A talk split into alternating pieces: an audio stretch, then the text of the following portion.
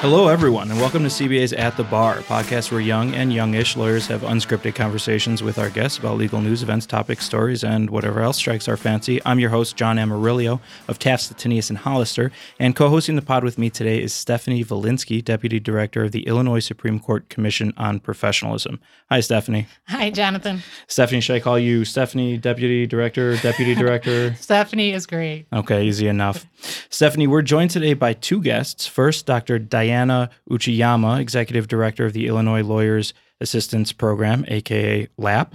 Dr. Uchiyama has a master's and doctorate in clinical psychology, as well as a JD, and has extensive experience on the topic that we are going to discuss here today. I'm going to leave it hanging for the purposes of suspense for a minute. Okay. And introducing our second guest, Jonathan Beitner, who's an attorney, certified coach, and frequent speaker on topics relating to attorney development and well-being. Jonathan is also chair of the CBA's Well-Being and Mindfulness Committee, all of which probably ends the surprise, and gives the topic of today's conversation away to our audience. Lawyer well-being, wellness, all things well. Diana, Jonathan, Stephanie, welcome. Thank you. Thanks for being here. So let's start with a softball. Diana, Jonathan, let's say hypothetically that you were talking to a lawyer who doesn't meditate, doesn't do yoga, doesn't drink kombucha, doesn't really know how to spell kombucha, doesn't have a drug problem, likes his wine, likes his scotch, but not to excess, sometimes suspects that younger lawyers just talk about wellness as a way of skipping out of work early. What would you tell this totally hypothetical person about why discussing lawyer wellness is important? I think that, you know, as a practicing attorney, I was really ambivalent and also in denial about the problems that the legal community was facing. My colleagues were struggling, and I didn't even recognize that there were significant issues. And if I did, I thought it was normal. So I think that we can kind of embrace the normalcy of some of our maladaptive behavior. So I think engaging in a conversation about how is that attorney doing? What are they doing to cope with the negative side effects of practicing law? I mean, it is an adversarial, competitive process. There is a wear and tear to it. A lot of attorneys develop compassion fatigue and burnout and have mental health and substance use problems. So I think engaging in a conversation about where are you on the spectrum of well-being. Yeah, I think that was a great answer, and I completely echo everything that was just said. I would just add that to the extent that there's some hesitance about engaging in these topics because, you know, you think to yourself, oh, I'm not someone who, you know, drinks kombucha or, you know, is a health fitness freak or something like that, you know, appreciating that well-being is a really a holistic idea, and there's many dimensions to it, and sort of figuring out what does it mean for you to be thriving and being at your best, because the jury's sort of out, and we now know that there's such a connection between sort of these health and wellness topics and things like productivity, engagement, reducing burnout, compassion fatigue, things like that. So it's really about being the best attorney you can be and finding ways to make sure that the negative aspects, that wear and tear that we were just talking about, doesn't bleed over into your personal relationships and your outside of work life and things like that. Okay, so let's start by defining the problem just so we can get our heads around it. What kind of, when we were talking about alcohol abuse problems, maladaptive behavior, drug abuse problems, what kind of numbers are we looking at there? Do you guys know? We're talking about law, lawyers in general. Yeah. So the statistics, the ABA conducted a study with Hazleton that was released in 2016, and the numbers of attorneys who are struggling with depression is 28%, which is a pretty significant number. I always say when I'm speaking to an audience, my assumption is out of three people, one of them is struggling with something. 21% have problematic alcohol use, 19% struggle with anxiety issues, and 23% indicate that they're under chronic stress. And coupled together, I always call mental health and substance use issue the dynamic duo that can lead to high levels of suicidality. And depending on the study that we look at, we see that lawyers have a higher rate of suicide. The last statistics I looked at were higher than doctors and dentists, who notoriously had the highest professional suicide rate among professional groups. And just to add to that, so the stats that were just said were from that ABA Hazleton Betty Ford study. And they also had another set of statistics in that study, which were they asked respondents to just self-report whether they're struggling with issues. Those numbers are probably underreporting. No, those don't rely on self-reporting. Oh, okay. Those numbers ask people to describe their current habits and beliefs and attitudes, and they used kind of diagnostic screening tools that therapists and psychologists use. Yep. But they also asked a separate set of questions that just asked self-reporting questions. So something like, have you ever struggled with depression at any point in your career? And obviously that's going to be a much, less clinical number, sure, right? But those numbers were, I think, even more kind of staggering. And astronomical. So astronomical. So the numbers around those topics were 45% of attorneys surveyed, and there were almost 13,000 respondents in this survey, said they suffered with depression at some point in their career. A staggering 60% said they struggled with anxiety, and over 10%, 11.2%, said that they had suicidal thoughts at some point in their career. So, whether or not you have a clinical diagnosis obviously is important for treatment and things like that, but as a practical matter, right, if you feel like you're depressed and you're struggling to get out of bed because of it, that's going to have the same kind of practical impact on your job and your work. And so, to me, those were sort of also very staggering numbers, to say nothing of a 28% depression rate at the time they took the survey. And what we know is the suicide rate amongst the general population keeps increasing, and for lawyers and judges is constantly escalating. So we have to really look at what is going on and why aren't we doing something about it? Because this isn't something that's new in the field of law. There's been previous studies from the 80s and 90s which suggested high levels of depression and problematic substance use. And those numbers haven't changed. What's increasing, and it's clearly due to technology issues, is the rate of anxiety and chronic stress, because we can't turn our brains off. We can't be unavailable. We're always available. So those are leading to escalating rates related to anxiety and chronic stress as well. That reminds me of an article that Judge Tom Mulroy from the Circuit Court, former CBA president, recently wrote, where he discussed how law is a profession, not a job. And because of that, we take it with us everywhere we go, including all of our clients' troubles and anxieties and stresses. Is there something about the practice of law in particular? You mentioned that all of these terrible statistics that you threw out are higher than even dentists, who are kind of notoriously known for being some of the most depressed human beings on the planet. Right. That's always that always gets people's attention. Right. When it's worse than dentistry. Right. It's worse than someone who spends his or her day in someone else's mouth. Yeah, right.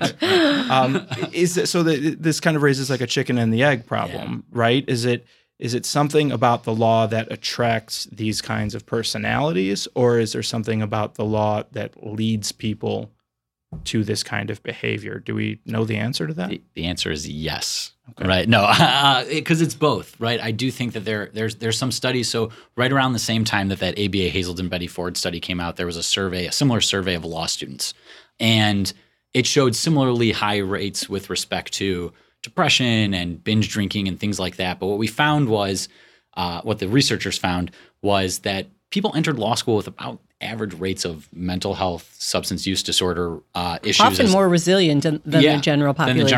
Yes, but even by the end of the first year of law school, those numbers start to dramatically increase, particularly with respect to anxiety and depression. And alcohol use. Mm-hmm. And so that would suggest that there's something about what's going on in law school, or how we're who is being attracted and things like that. And, there's a myriad different reasons why the profession is struggling at these high rates. Some of them were alluded to, right? 24/7 client demands, high stakes, unpredictable schedules, things like that. But one of the things, I do a whole program that's just titled The Profession's Pessimism Problem. And to me, one of the explanations that really resonates with me is this idea that we're all kind of wired for pessimism through this principle called an implicit negative bias, but the way we train lawyers, right, huge swaths of that really exacerbates that implicit negative bias.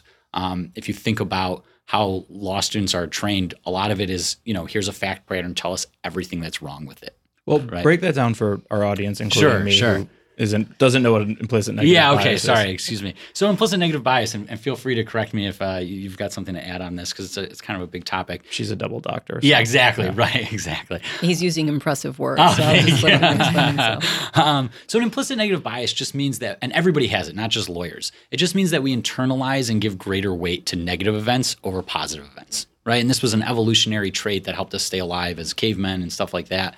But basically what it does is we're wired to kind of survey our surroundings at all times for what might be threatening, where danger might come from, right? We're very societal. So, you know, how might people be perceiving us negatively, because we know that that's important for our survival. And that was all good when we were cavemen, and the dangers we faced were really existential threats, right? It's the saber-toothed tiger coming to maul us. It's, you know, not getting stranded and lost from our cave type of thing. We don't have that kind of stressors anymore. Right now, the stressors and the threats we face are much more benign, thankfully, right? It's not saber-toothed tiger coming to maul us. It's like a looming deadline, right? But physiologically, our body still responds to stress the same way. And so we still have this implicit negative bias where we give greater weight. And there's research that says that the ratio is something like 3 to 1. So it takes 3 positive events to offset 1 negative event. Some say it's 5 to 1. Some say it's 7 to 1. It's not what the actual number is not terribly important. But this idea that at an exponential level, we give greater weight to negative events over positive events is what's important. And so you're saying that something about the way we train law students exacerbates that instinctual lack of perspective. Exactly, right. And so, you know, as lawyers, we're constantly dealing in kind of worst case scenarios and what's your litigation exposure. And you mentioned it before, right? The practice of law is all about taking on other people's problems, right? And so to be an effective advocate, it is important to kind of have those kind of worst case scenarios in mind. What's our litigation exposure? How might this deal fall apart down the road so that we can advise our clients? Right. The problem is when that type of modality of thinking and that mindset kind of permeates our whole lives, right? And we exacerbate it by the way we train lawyers, right? This idea of issue spotters and things like that. And I do think that there's also this kind of self-selection problem, right? Lawyers are notoriously cerebral and analytical and very smart, and we want to know the answer, right? So when we have gaps in our information, right, we always have unknowables and imperfect information. We usually fill in those gaps with kind of that worst case scenario reading. Mm-hmm. And because we're so analytical and because for the most part we're very smart, right, the stories we tell ourselves hold together, right? And it's easy to kind of, you know, we fall prey to these common thinking errors. So we do things like catastrophize things. We kind of engage in all or nothing thinking, or we overly personalize things. And all of these things are contributors to stress, anxiety, and ultimately can lead to depression. And, you know, I mean, I work directly with lawyers, judges, and law students. So I think I can simplify it in that people who go to graduate school, to professional schools, are built differently than people who aspire to other careers. So first of all, we generally are type A. We're competitive. And then law school, like Jonathan talked about, teaches us to think about all the what ifs, which is anxiety inducing and provoking, right? But it's teaching you this analytical framework for looking at the world. But if you're already predisposed to some anxiety issues, then it can increase some of those kind of feelings of anxiety. And what we know now is the World Health Organization conducted a study last year that was released across 8 different countries, including the United States. And the age of onset of mental health disorders is now between the ages of 14 and 15. 1 in 3 college students now has a chronic mental health disorder. These are the people who feed into the professional schools.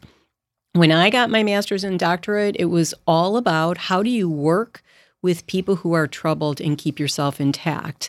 I don't ever recall a class in my law school that taught me that the adversarial nature, the incivility that takes place within the profession would cause me to develop any symptoms that might encourage me to develop some maladaptive coping mechanisms.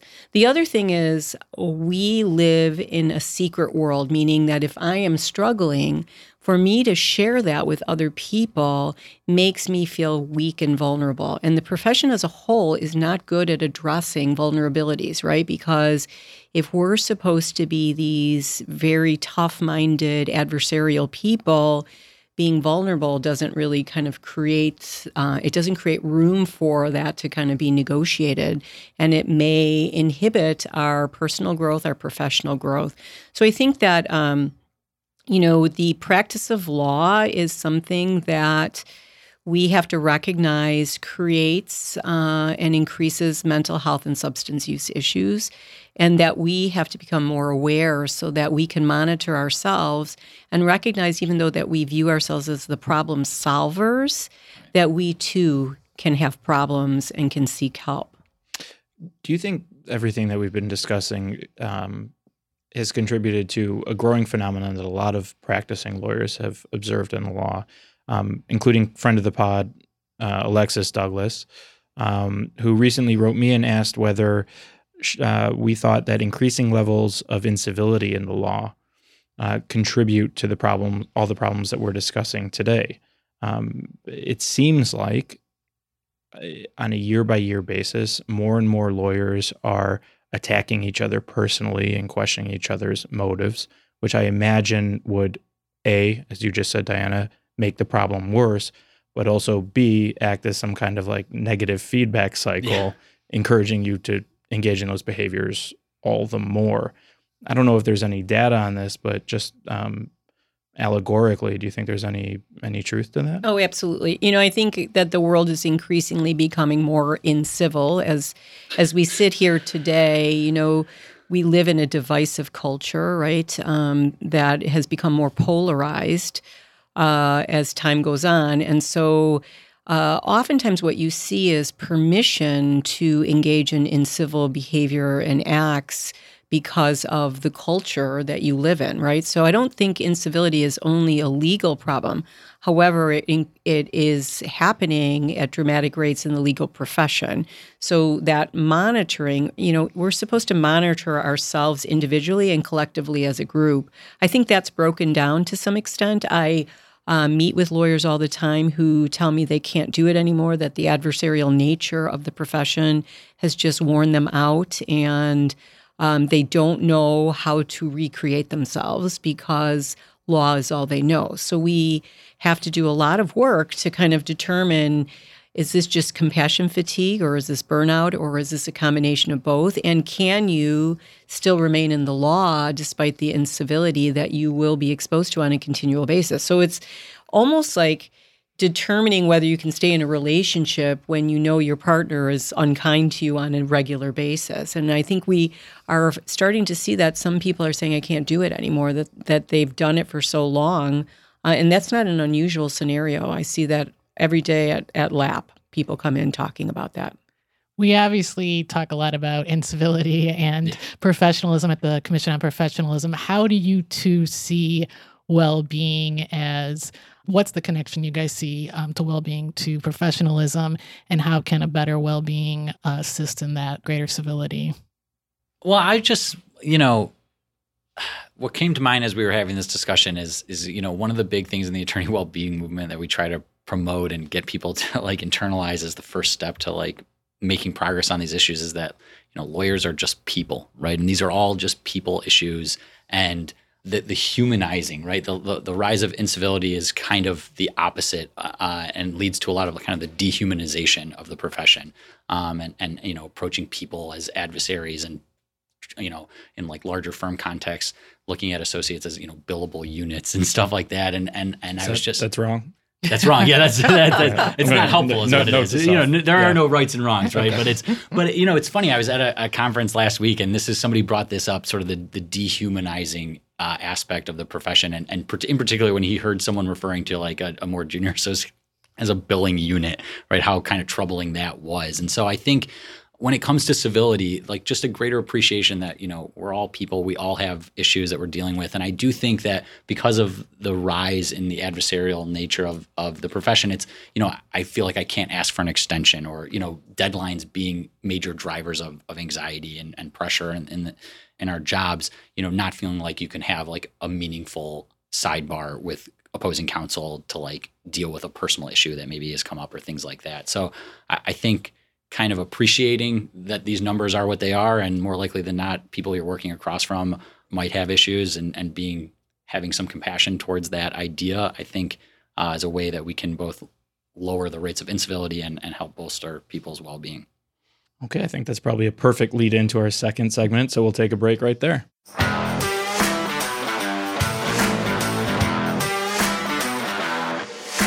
This episode of At the Bar is brought to you by CourtFiling.net, your solution for filing in over 100 courts in the state of Illinois. CourtFiling.net provides a better e-filing experience, focusing on speed and ease of use in the e-filing process while quickly addressing the pains that can arise from a newly mandated process. CourtFiling.net is affordable and offers 24/7 phone, email, and chat support. Visit us at CourtFiling.net to take advantage to receive 30 days unlimited free electronic filings and see why it's the best solution for your firm. Let CourtFiling.net worry about your e-filing so you can get back to taking care of your clients.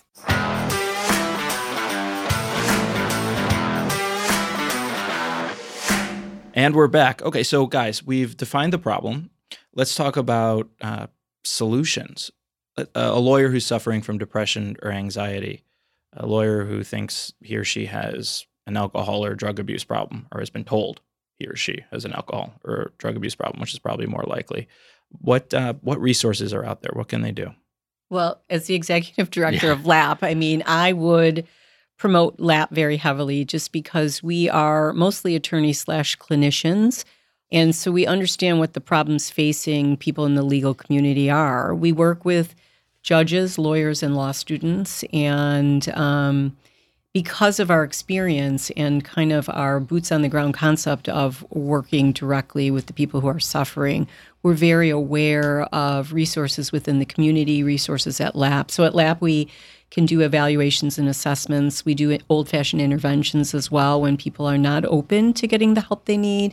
We have counseling with the therapists on staff, including myself, and we have peer support mentors in the community that we train to kind of buddy up with people. We're also creating a mentoring program with older attorneys who are retiring, with younger attorneys, because mentoring within the legal community is at an all-time low. Very few people have mentors that they can turn to for assistance and help. And we've all been through that poser syndrome when we first start the practice of law, where we're supposed to feel competent and be competent, but we aren't. But we're afraid to let anyone know that we're vulnerable, and that creates all sorts of stressors and anxiety for people. So we are an all-encompassing kind of agency where we're able to kind of, if we feel that the needs are greater than what we can provide, we have resources within the community that we have professional relationships with. We have treatment assistance funds for people who have no ability to pay. Many solo practitioners don't have insurance. We have connections where we can try to find funds for people and providers who will see people at reduced rates. So we really, we never let anyone walk away without services. We will always find someone to help someone in need. Thanks, Diana. I will just add from the Commission on Professionalism standpoint with the mentoring program. So we actually in 2011 started a lawyer-to-lawyer mentoring program in Illinois, and it is a year-long program. Each mentee is 1 to 5 years out of law school. Each mentor is 1 or 5+ years out of law school, and it's focused on professional responsibility issues. And those issues are, in addition to ethics, professionalism, civility, it's also focused on diversity and inclusion, and then mental health and substance abuse. So that is a great program to get yourself paired with a mentor, a mentee. So that is throughout the state. So you can go to 2civility.org to find that out. But that's a great point about the mentorship. Thank you. No, sure. As far as with, just to follow up with LAP, how does someone get in contact with LAP? And when they do, what is the process they have to go through with that? Well, we really streamline the process. We have a Get Help email. We have a Get Help phone number that people can contact. Our cell phone numbers for Tony and myself are available on our website, so you can always get in contact with someone. Obviously, if it's a crisis, if it's a life or death situation, we ask that you go to the hospital or contact the police. But for all other occasions, LAP is available. We get back to people within a 24 to 48 hour window, and we see people within the first week of contact, all in an effort to streamline the process, because we know how hard it is for people to reach out to help. Mm-hmm. We've increased our CLEs throughout the state in an effort to kind of put LAP out there for people to recognize and to let them know that we have options available for them. We opened an office in Geneva last year that I staff on Mondays, all in an effort to capture people outside in Kane, DuPage, DeKalb, Rockford area, because those people don't access services. Our main office is at 20 South Clark. We have an office in Park Ridge as well to capture McHenry and Lake. And then we also have satellite offices throughout the state of Illinois. We're creating lap locals throughout the state. We're doing judicial training, so judges become the face of lap as well in communities where we aren't as readily available in person.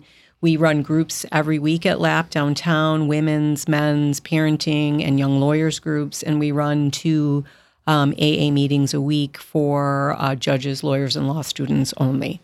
So we try to create diversity in some of the opportunities for people to engage. So sometimes people aren't ready to go see an individual counselor, but are willing to engage in group or start going to an AA meeting where they feel a comfort level. What does that process look like? Let's say I come to LAP and I have a drinking, depression, and anxiety issue. I don't. I'm one of the rare happy lawyers, but let's say that's the case. That's fantastic.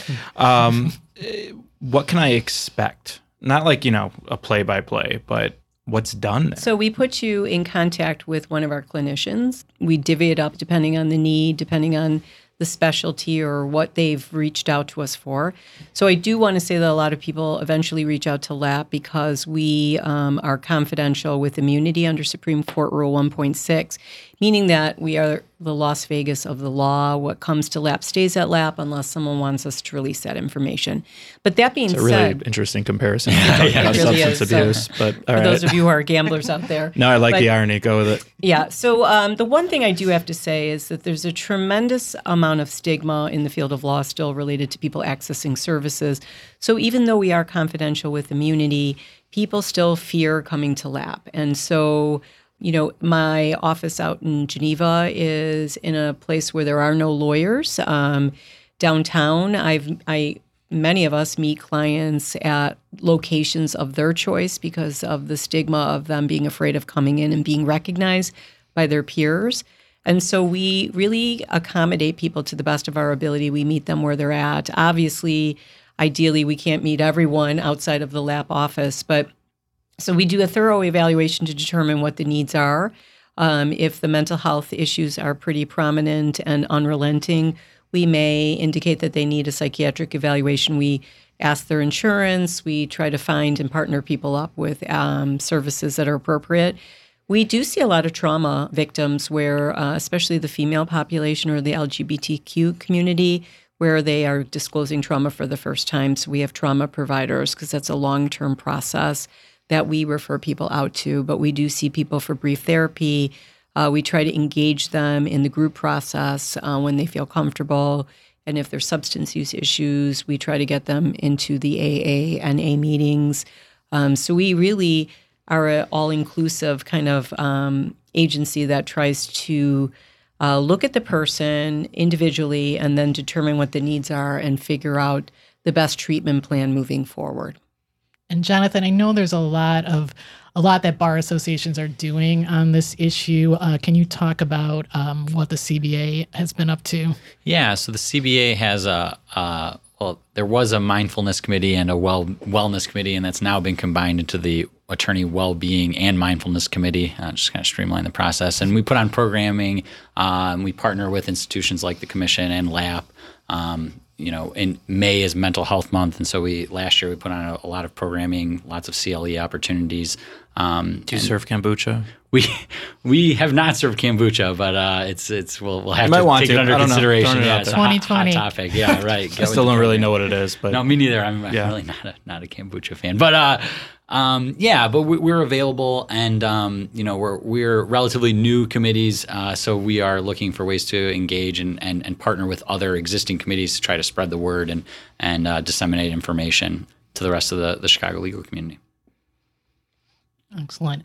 And then are you mostly doing education, or is it? Are you doing any regulatory things at this point on the issue?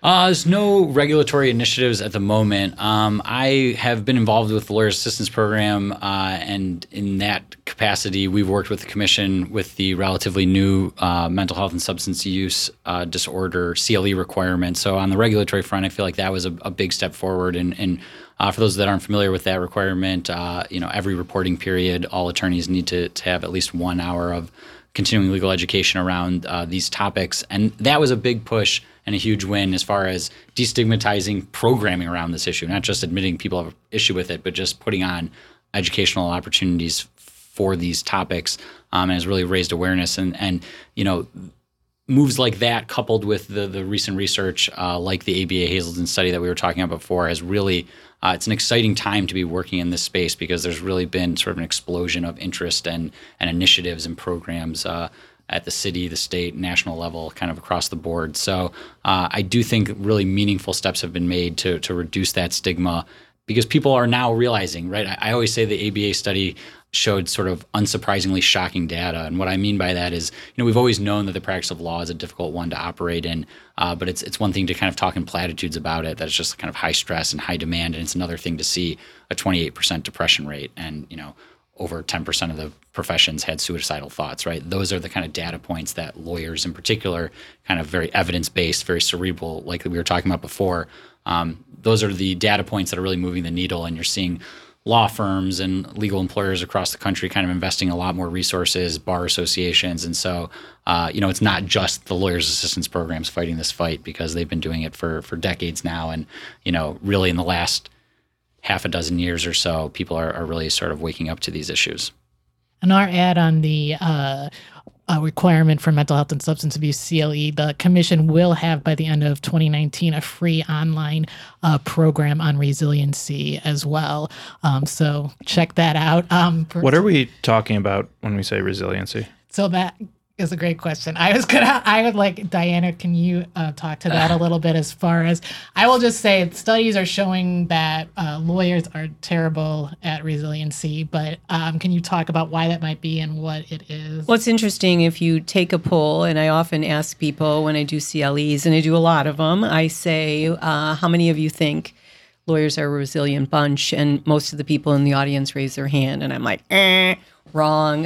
Actually, we're really thin-skinned. We take things personally. We get really defensive at criticism. And those are all things that lead to whether a person's resilient or not. The resiliency studies actually come out of the military. That's where the basis of resiliency is. And it really took place after the Vietnam War, when they looked at people and why some people thrived after the war and why some people didn't. And what they looked at were factors that contributed to resiliency or a lack of resiliency, and those are personal attributes.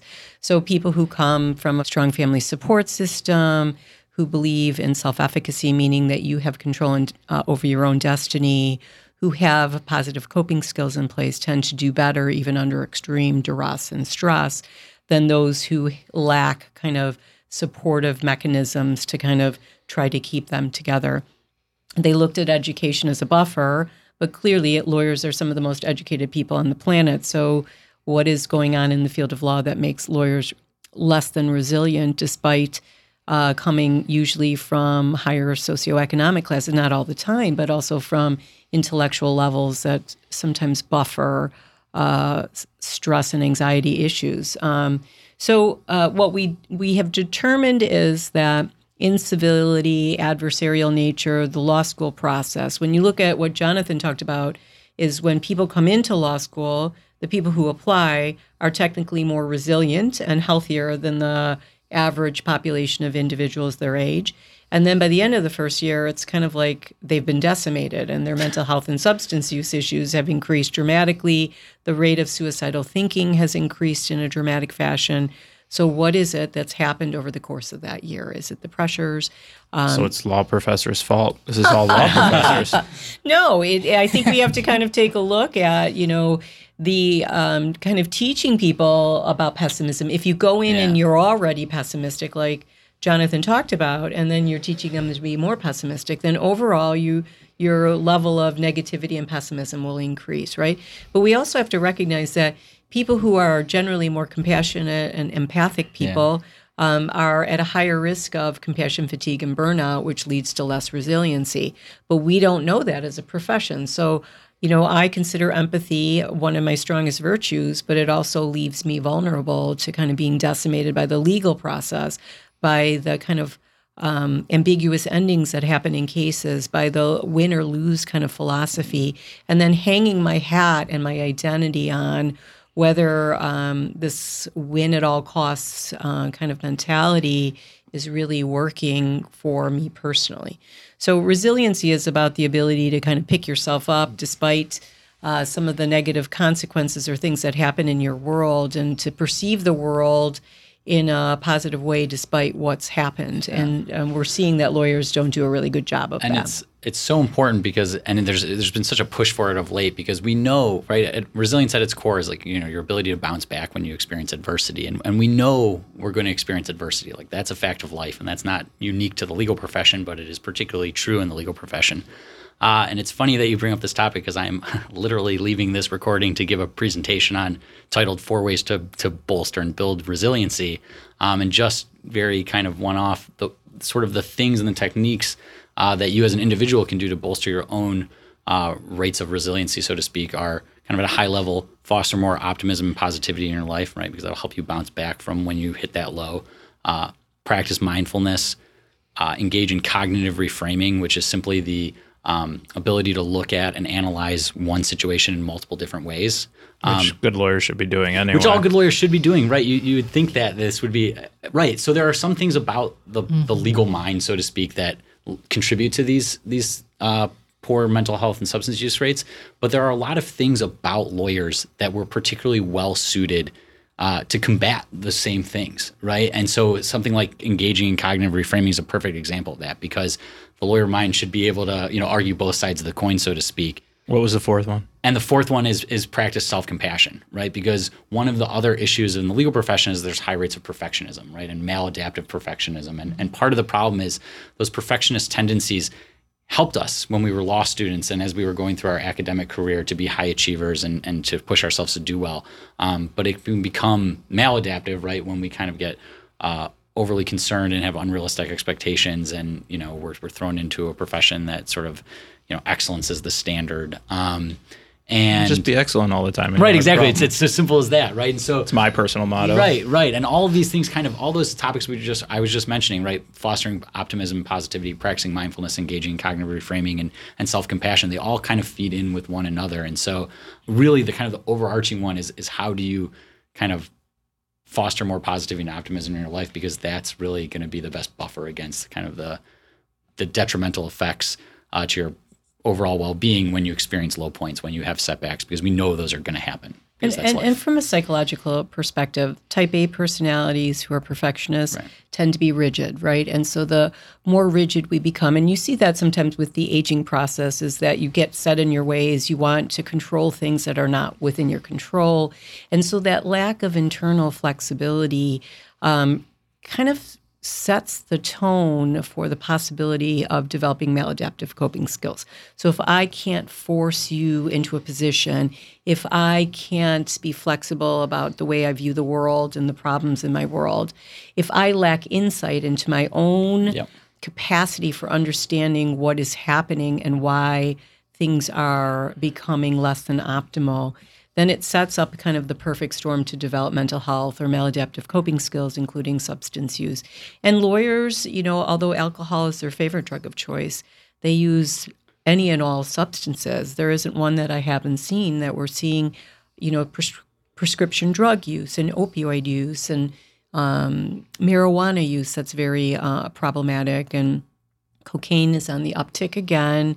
I have clients who have crack addictions, crystal meth. So we're not immune as a population of individuals to not experiencing the same problems that the general population is facing.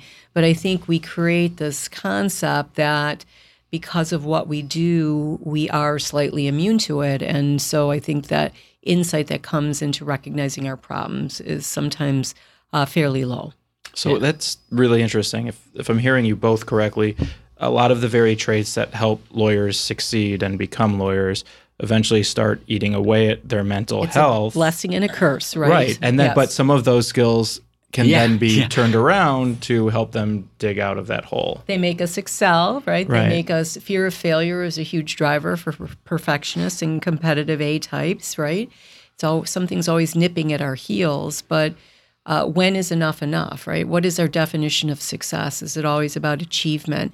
And that goes to that self-compassion and loving kindness, that mindfulness thing is like, we need to, it's not just about the law. It's like, where are we filling up our buckets? Because if it's just based on whether we win a motion or did well at a deposition or argued good case law or won a trial, we're really setting ourselves up for failure, because that's not what defines successful people. Money, titles, that doesn't create happiness.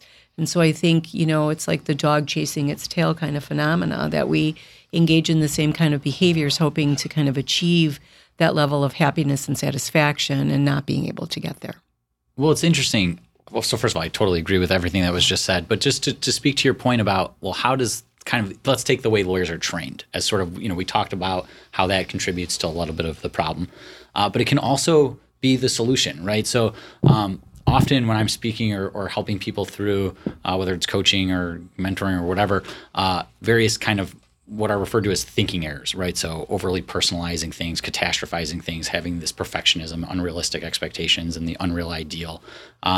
You know, because of that implicit negative bias and that inherent pessimism that we were talking about, our first reaction to a situation may not be objectively accurate, right? And so we'll take a situation, right? A lot of junior attorneys, particularly in the law firm setting, right?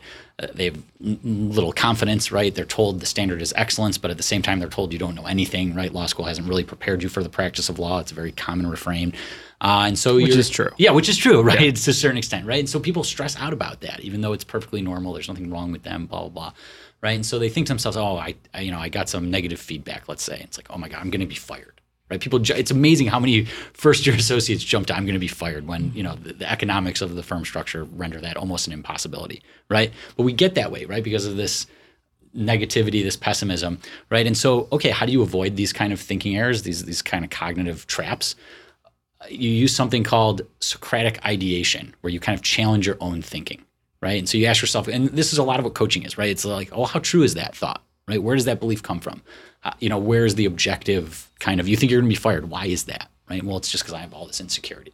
Right? And so lawyers are particularly well suited to engage in that kind of exercise, right? Socratic ideation, Socratic method, right? It's right questioning there your own assumptions. Exactly, right. And so that our kind of hyper analytical mind and cerebral nature makes us well suited to kind of push back on what might be an inaccurate thought, right? Or a thinking error. And so the key is just being aware of it, right? And getting a little bit of education about what the issues are, because once you know about it, right? And you have like, can articulate the problem, it's so much easier to spot it, so much easier to avoid it going forward, right? And so I totally agree that it's this weird kind of chicken and egg and circular thing, but as much as legal training and kind of the attributes that the legal profession self-selects for hurts us in some ways, it also are the same tools we can use to kind of work through and avoid, you know, kind of these issues at the onset before they kind of manifest into more clinical, you know, depression, anxiety, substance disorder, use disorders. So random and probably oddly specific question. But when I'm discussing these issues, like with my friends, and I also saw an article recently that was written by Brian Cuban, friend of the pod, former guest. One of the things that comes up is what seems like the skyrocketing use of Adderall in law school.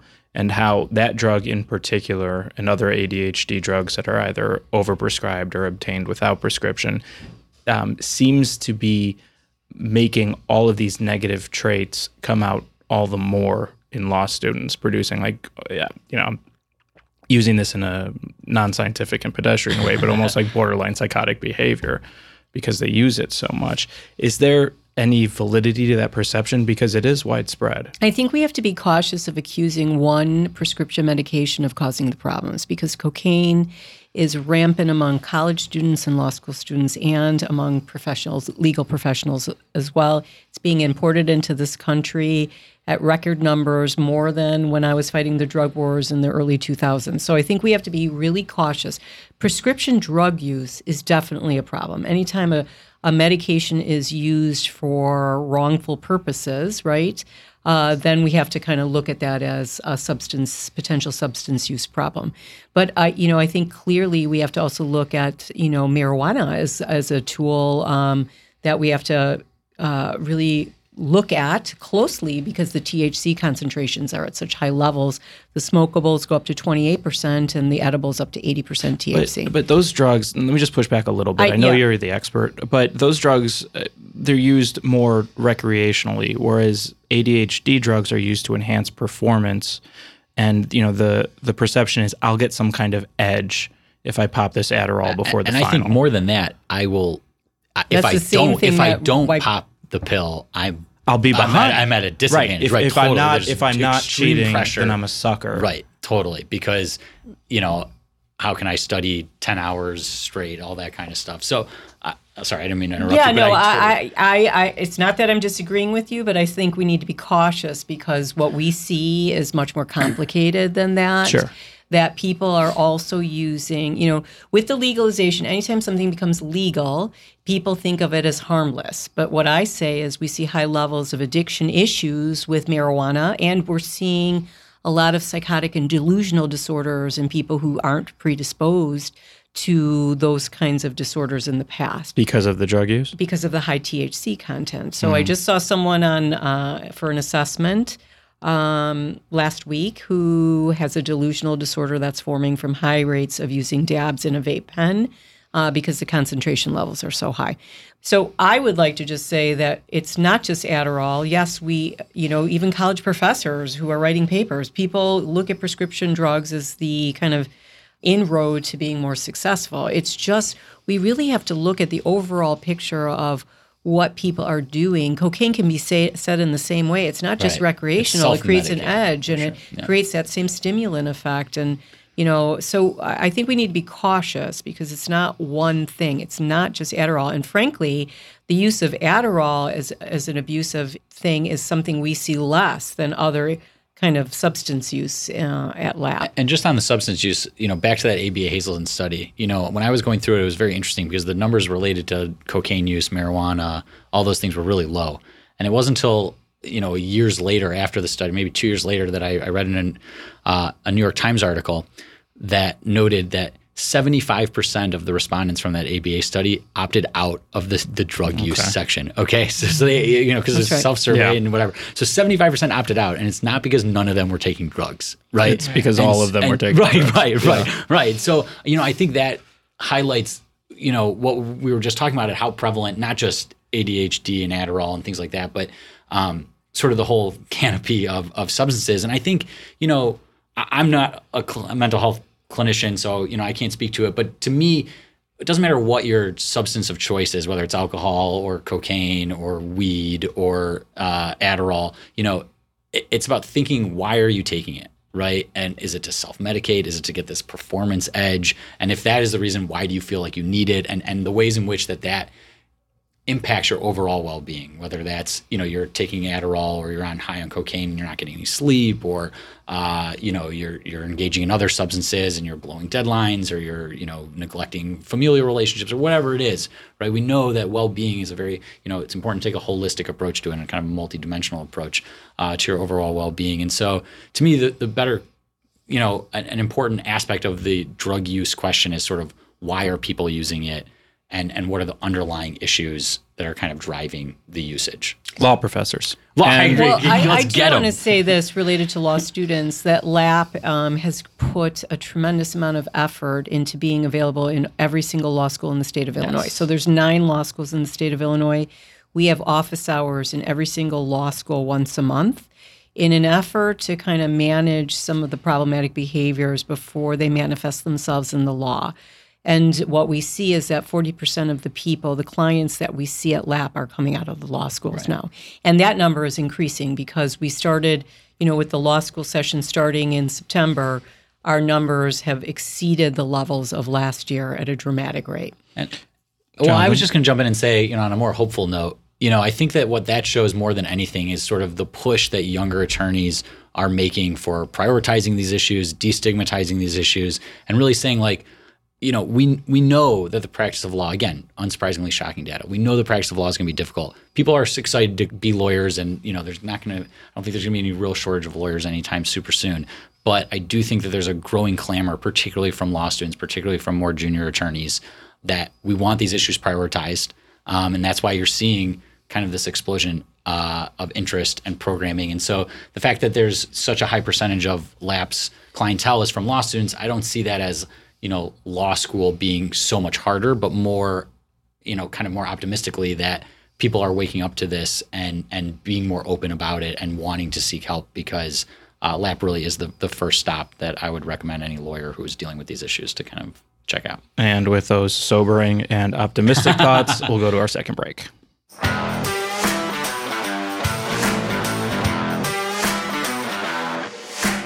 Seeking to expand your legal network, sharpen your skills, and obtain free CLE? Unless you plan on being a professional failure, that's probably a good idea. Join the Chicago Bar Association today and connect with lawyers and judges who lead Chicago's legal community. The CBA will help you expand your personal and professional networks while providing practical programs and resources that meet your specific practice needs. New lawyer membership starts at just $82 a year. Learn more at www.chicagobar.org. Need a lawyer? Steve? I do. You look like you need a lawyer. The Chicago Bar Association Lawyer Referral Service has been making referrals for over 70 years to attorneys who have been thoroughly screened for experience in over 40 different areas of the law. Call 312-554-2001 or visit us online at www.chicagobar.org/LRS.